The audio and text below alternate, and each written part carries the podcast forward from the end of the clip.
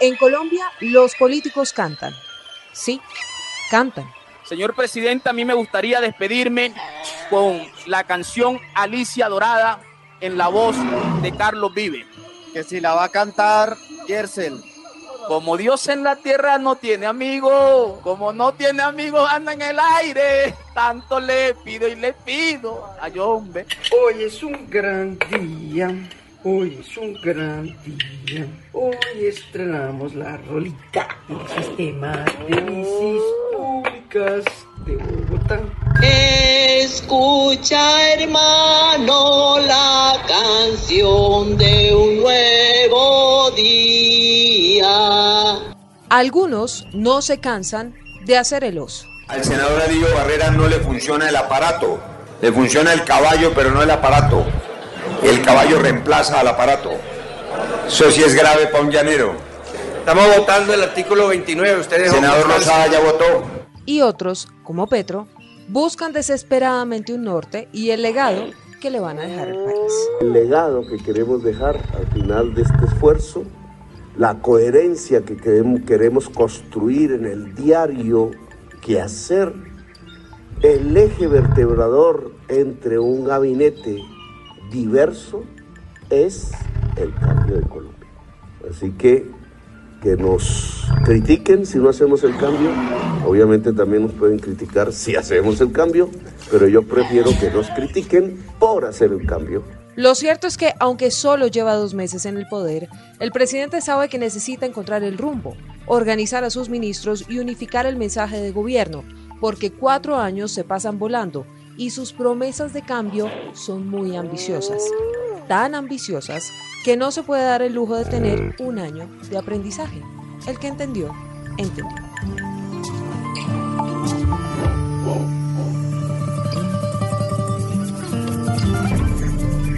Pedro, ¿Petro tiene o no un rumbo claro en este momento? Silvia, yo creo que el presidente Petro, él en esencia por su ideología y su experiencia me parece que tiene un rumbo claro. Lo que no estoy convencido es si los compañeros de tripulación le están ayudando para llegar a ese aeropuerto donde él quiere llegar. Yo a veces siento que él dice unas cosas y las personas que lo acompañan van por otro lado. Ahí le hace falta mucha articulación. Y este es un país tan complejo, Silvia, que, y, bueno, no, no Colombia, el mundo entero se ha vuelto tan complejo que yo creo que ahora gobernar es manejar una crisis diaria, Silvia. Usted habla del mundo, pero no, yo quiero que hablemos de Colombia. Porque sí, el mundo es complejo y, y, los presidentes todos tienen que asumir, digamos, situaciones. Si hay una guerra en Rusia, si quiere que incluso, aunque esté lejana, pues termine impactando a Colombia y lo hemos visto y tal. Pero en lo que tiene que ver con el plan de gobierno de Gustavo Petro y en lo que usted ha visto, yo sé que es muy temprano, que han pasado solamente dos meses y tal, pero ¿hay o no hay un rumbo claro o es lo que están buscando? Estar pensando permanentemente en cómo involucrar a la sociedad civil en la toma de decisiones hace más complejo acelerar el país para resolver sus problemas. Entonces, yo, hasta donde tenía entendido, los gobiernos llegan con un plan de gobierno, luego lo cristalizan en el plan de desarrollo y arrancan. Imagínense que ahora, ahora en qué estamos, en que votaron por un presidente, ganó un presidente en las elecciones. Hay un plan que él presentó en la registraduría para llegar a la campaña. Tiene la obligación de hacer un plan nacional de desarrollo, pero ese plan de desarrollo lo quiere hacer con unos diálogos vinculantes regionales. Pero no se me anticipe. La, pero imagínese lo que le estoy diciendo. ¿Cuándo comienza usted a ver un gobierno actuar? Ah, bueno, y los diálogos regionales vinculantes los aplazaron. Entonces, a eso me refiero con que el presidente Petro tiene en su cabeza lo que él quiere proponer en estos cuatro años, pero creo que le hace falta método o procesos dentro de su gobierno para que eso que él tiene en su cabeza se aterrice, Silvia. Bueno, pues para aterrizar justamente eso que tiene en la cabeza una reunión en Ato Grande, en uh, Sopó. Petro llegó tarde, terminó oyendo las conclusiones de varias horas de trabajo que realizaron o adelantaron sus funcionarios y luego anunció que su legado va a ser el cambio. Oiga. El engranaje del gobierno, que es fundamental, su coherencia, a pesar de la diversidad de los asuntos que cada ministra, ministro tienen que tener todos los días como su agenda laboral Eh, aquí logramos unificar, volver coherente un mensaje que sigue siendo el mismo por el cual nosotros llegamos a ser gobierno, el cambio. Aquí el eje central de la actividad del gobierno, lo que le da la coherencia es que vamos a cambiar el país. Pedro, hablar del cambio como legado no es muy general, pero también muy ambicioso. Silvia, yo, con todo respeto con el señor presidente de la República, el doctor Gustavo Petro, él no va a cambiar el país, es que este país ya cambió, Silvia. Petro, y voy a atreverme a decir lo siguiente, puede llegar a ser un accidente en la política. Es decir, se ha podido llamar de otra manera el que liderara ese movimiento. ¿Por qué? Porque el país ya venía en una fuerza de abajo muy grande pidiendo unos cambios. Entonces, lo que a él le correspondería más que prometer un cambio es leer lo que la gente está pidiendo y arrancar a gobernar. Entre otras cosas, Silvia, él es producto de ese cambio. Este país cambió en 1991 cuando se hizo esa constitución tan amplia en derechos y tan amplia en materia de democracia y participativa. A tal punto, Silvia, que él es producto de eso. ¿Y por qué? Porque gracias a esa constitución en la que intervino el M-19 cuando negoció los acuerdos de paz, se logró que él fuera representante a la Cámara, senador de la República, alcalde de Bogotá y hoy presidente de la República. Pero Pedro, yo en eso le tengo... Que eso ya cambió, pues eso, ya es un problema del presidente y su óptica. Pero, que no nos vengan a decir que ellos se inventaron el cambio, Silvia. No, no, no. Esta sociedad ya había cambiado. Pero esta sociedad, digamos, usted dice que cambió en el 91, pero esta sociedad siguió durante muchos años más en manos de gobiernos de derecha, en manos, digamos, de los mismos políticos de siempre, de las mismas casas de siempre y de los mismos partidos de siempre. Y solo hasta ahorita, año 2022, llega Gustavo Petro, que por primera vez es un presidente de izquierda en Colombia. Entonces, pues yo no sé, usted dice que ya el mundo había cambiado, pero a mí sí me parece que Gustavo Petro termina, que Colombia ya había cambiado, pero a mí lo que me parece es que al final Gustavo Petro pues sí representa un cambio para una sociedad porque representa a todos esos pobres que nunca se habían sentido representados, a toda esa gente que sentía que el modelo de siempre pues era un modelo injusto de los mismos ricos, de las mismas familias de siempre gobernando. Claro, pero eso Silvia no se hubiera podido hacer si no se comienza en el 91 con los cambios. Y, ah, bueno, también y el proceso de paz con las FARC, se me olvidaba. Ese proceso de paz con las FARC también incrustó en la Constitución unos cambios que ya se están comenzando a ver. Entonces son dos cosas, la Constitución del 91 y el proceso de paz con las FARC. Pero eso no fue invención de cambio de Petro, fue nosotros, la sociedad en general, que provocamos unos cambios para que años después, Silvia, llegar a Petro al poder, producto de qué? Pues de esa democracia que le brindó la posibilidad de serlo, Silvia. Eso usted cree, yo, yo siempre le digo a la gente, pongan a un tipo como Álvaro Uribe en Venezuela, en este momento a ver si un tipo como Álvaro Uribe hubiera podido ser presidente del régimen de Chávez o Maduro. Pues no, no había podido. En cambio aquí en Colombia un señor que fue guerrillero, que negoció el proceso de paz, que se volvió parlamentario en contra de las élites. ¿Qué garantías se las dio? Pues la democracia. Gustavo Petro, si se pone a refundar el Estado, Silvia, vamos a echar para atrás todos.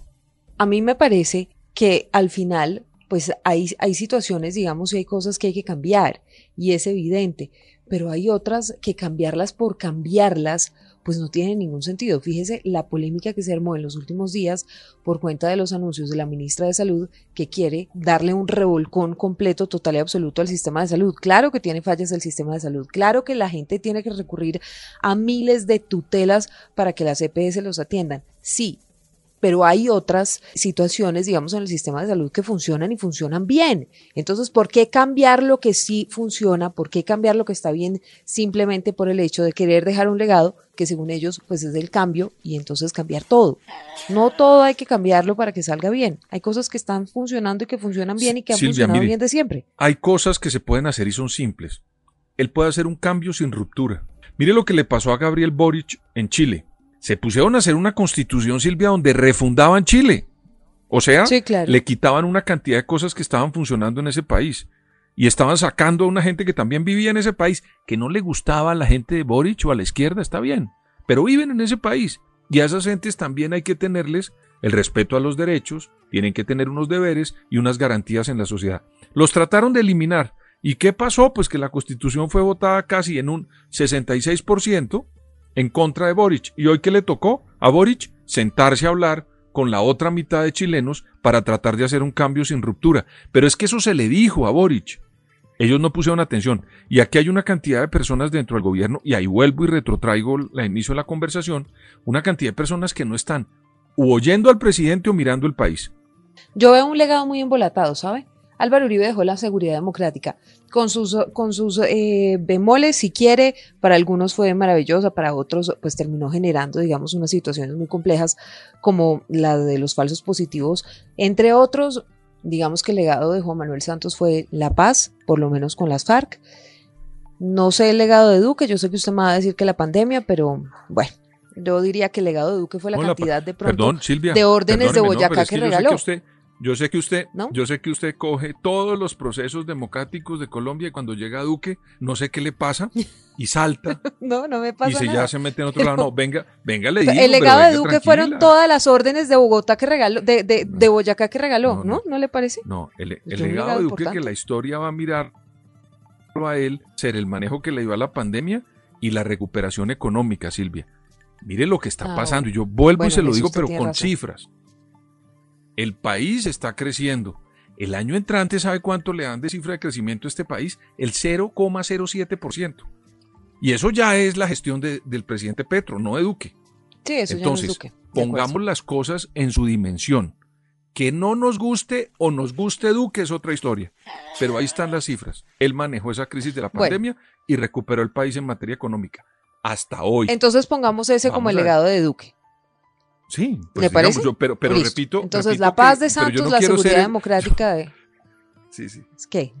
¿Usted no quiere ser qué? Siga, siga. Usted no quiere ser el defensor de oficio de Duque. usted siempre dice eso. pero termina siéndolo. no quiero ser, pero es que. No, no, es claro, pero, pero que usted deja un vacío en la historia. yo no dejo un vacío, que ser muy serio con los oyentes llenar ese pedazo. Pero Pedro, sí, pues a Duque le tocó atender una pandemia, está bien, pero digamos, un legado así brutal del presidente eh, Iván ah, Duque. No, bueno, está bien, la recuperación económica. venga, Tiene usted razón. Pero venga, le digo una cosa, mire lo que pasó en Brasil con las elecciones de Bolsonaro. Allá ese señor, ¿qué legado iba a dejar? Pues también la pandemia, que la manejó pues Bolsonaro no deja ningún legado. Ah, bueno, allá, allá, pero mire quiénes le votaron ayer. Decían que perdía por 15 puntos con Lula y lo tiene a cuatro puntos de ganarle la presidencia en Brasil. Ojo con eso. Eso es simplemente como... Bueno, entonces le decía yo, y, y el legado de Petro, pues yo lo veo embolatado, es porque además llegaron hablando de un cambio y cuando usted se sienta a ver, por ejemplo, entonces tiene escándalos pequeños, pero que no dan muestra, digamos, de un cambio de la manera como se hace política. El escándalo es por unos edredones de plumas de ganso y unas ollas y un televisor, 173 millones de pesos para amoblar la casa del presidente en la Casa de Nariño. El escándalo son los viajes de la primera dama Verónica Alcocer, que todavía no nos han eh, aclarado si viajó sola, con quién viajó y no solamente los 63 millones de pesos que costó el viaje de ella, sino lo que costó acompañarla y cuántas personas viajaron con ella y quiénes y en calidad de qué. Y si usted se pone a ver, vamos a empezar a encontrar una cantidad de escandalitos, algunos menores, otros no tan menores, pero están haciendo exactamente lo mismo que hacían todos los presidentes anteriores, ¿no?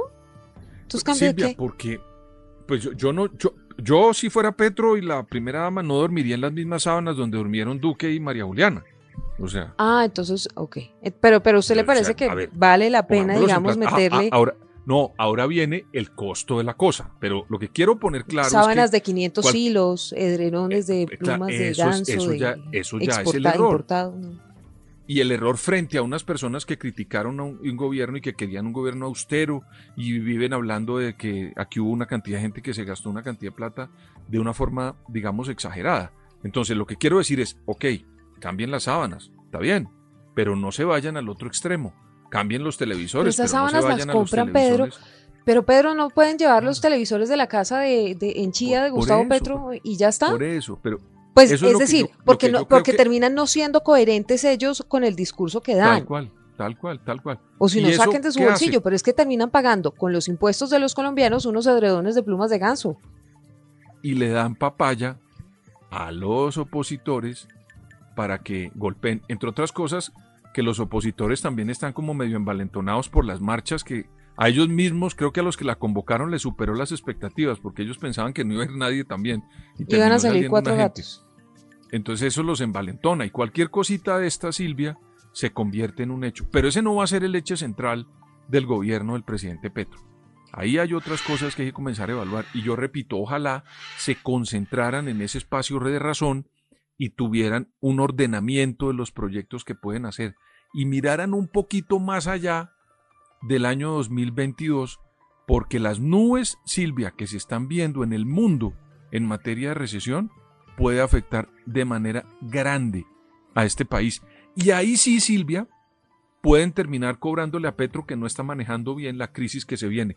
Como el presidente Duque terminó manejando bien una crisis como la pandemia o la recuperación económica. No voy a decir nada al respecto. Petro llamó a movilizaciones. Oiga, ¿por qué no? Un día de estos, ¿por qué no tenemos un diálogo vinculante nosotros con el tema de Duque? No, pues el presidente Duque hizo, digamos, lo que tenía a su alcance, pero eso no significa que el legado no, sea. No, pero digamos, diálogo vinculante racional, sino racional y tal, con la tranquilidad. Bueno, oiga, Petro. Hoy casi hemos terminado una reunión de trabajo, de comunicaciones del equipo de gobierno por la mañana, de planificación. Vamos hacia el plan de desarrollo.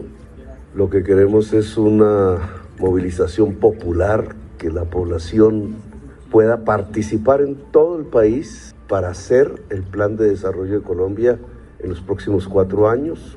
Hicimos un gran avance en articulación de ministerios, de personas, hombres y mujeres diferentes, unas de otras. El gobierno se ha venido construyendo, como ustedes han sido testigos, hemos avanzado en las posesiones, en los procesos de nombramiento, etcétera y esta es la primera reunión en donde prácticamente reunimos todo el gobierno. Usted ya casi que se anticipaba esta respuesta, pero, pero sí quisiera que la complementara. ¿Es viable que todo el país participe en esa construcción del Plan Nacional de Desarrollo? Mire, Silvia, yo, yo soy amigo de la participación, pero creo que este país tiene tantos problemas, Silvia, que lo que se necesita es comenzar a ejecutar. A resolverlos. Esa cosa, eh, claro, esa cosa de estar en el diálogo permanente, Silvia, le sirvió a Petro para llegar a la presidencia. Pero cuando uno llega a la presidencia, Silvia tiene que comenzar a resolver los problemas. Óigame, usted se me hizo el de las gafas, ¿no? Con lo de, las, eh, con lo de la Cruz de Boyacá.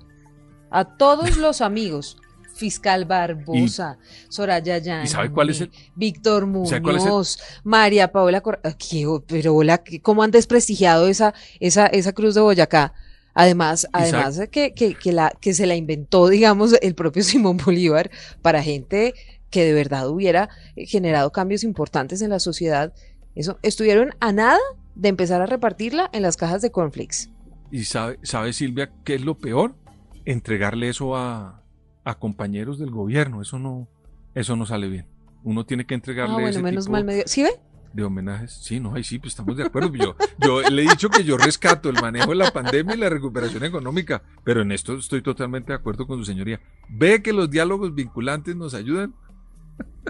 Qué bárbaro. Hola, y Petro no deja llegar tarde, ¿no? Qué horror.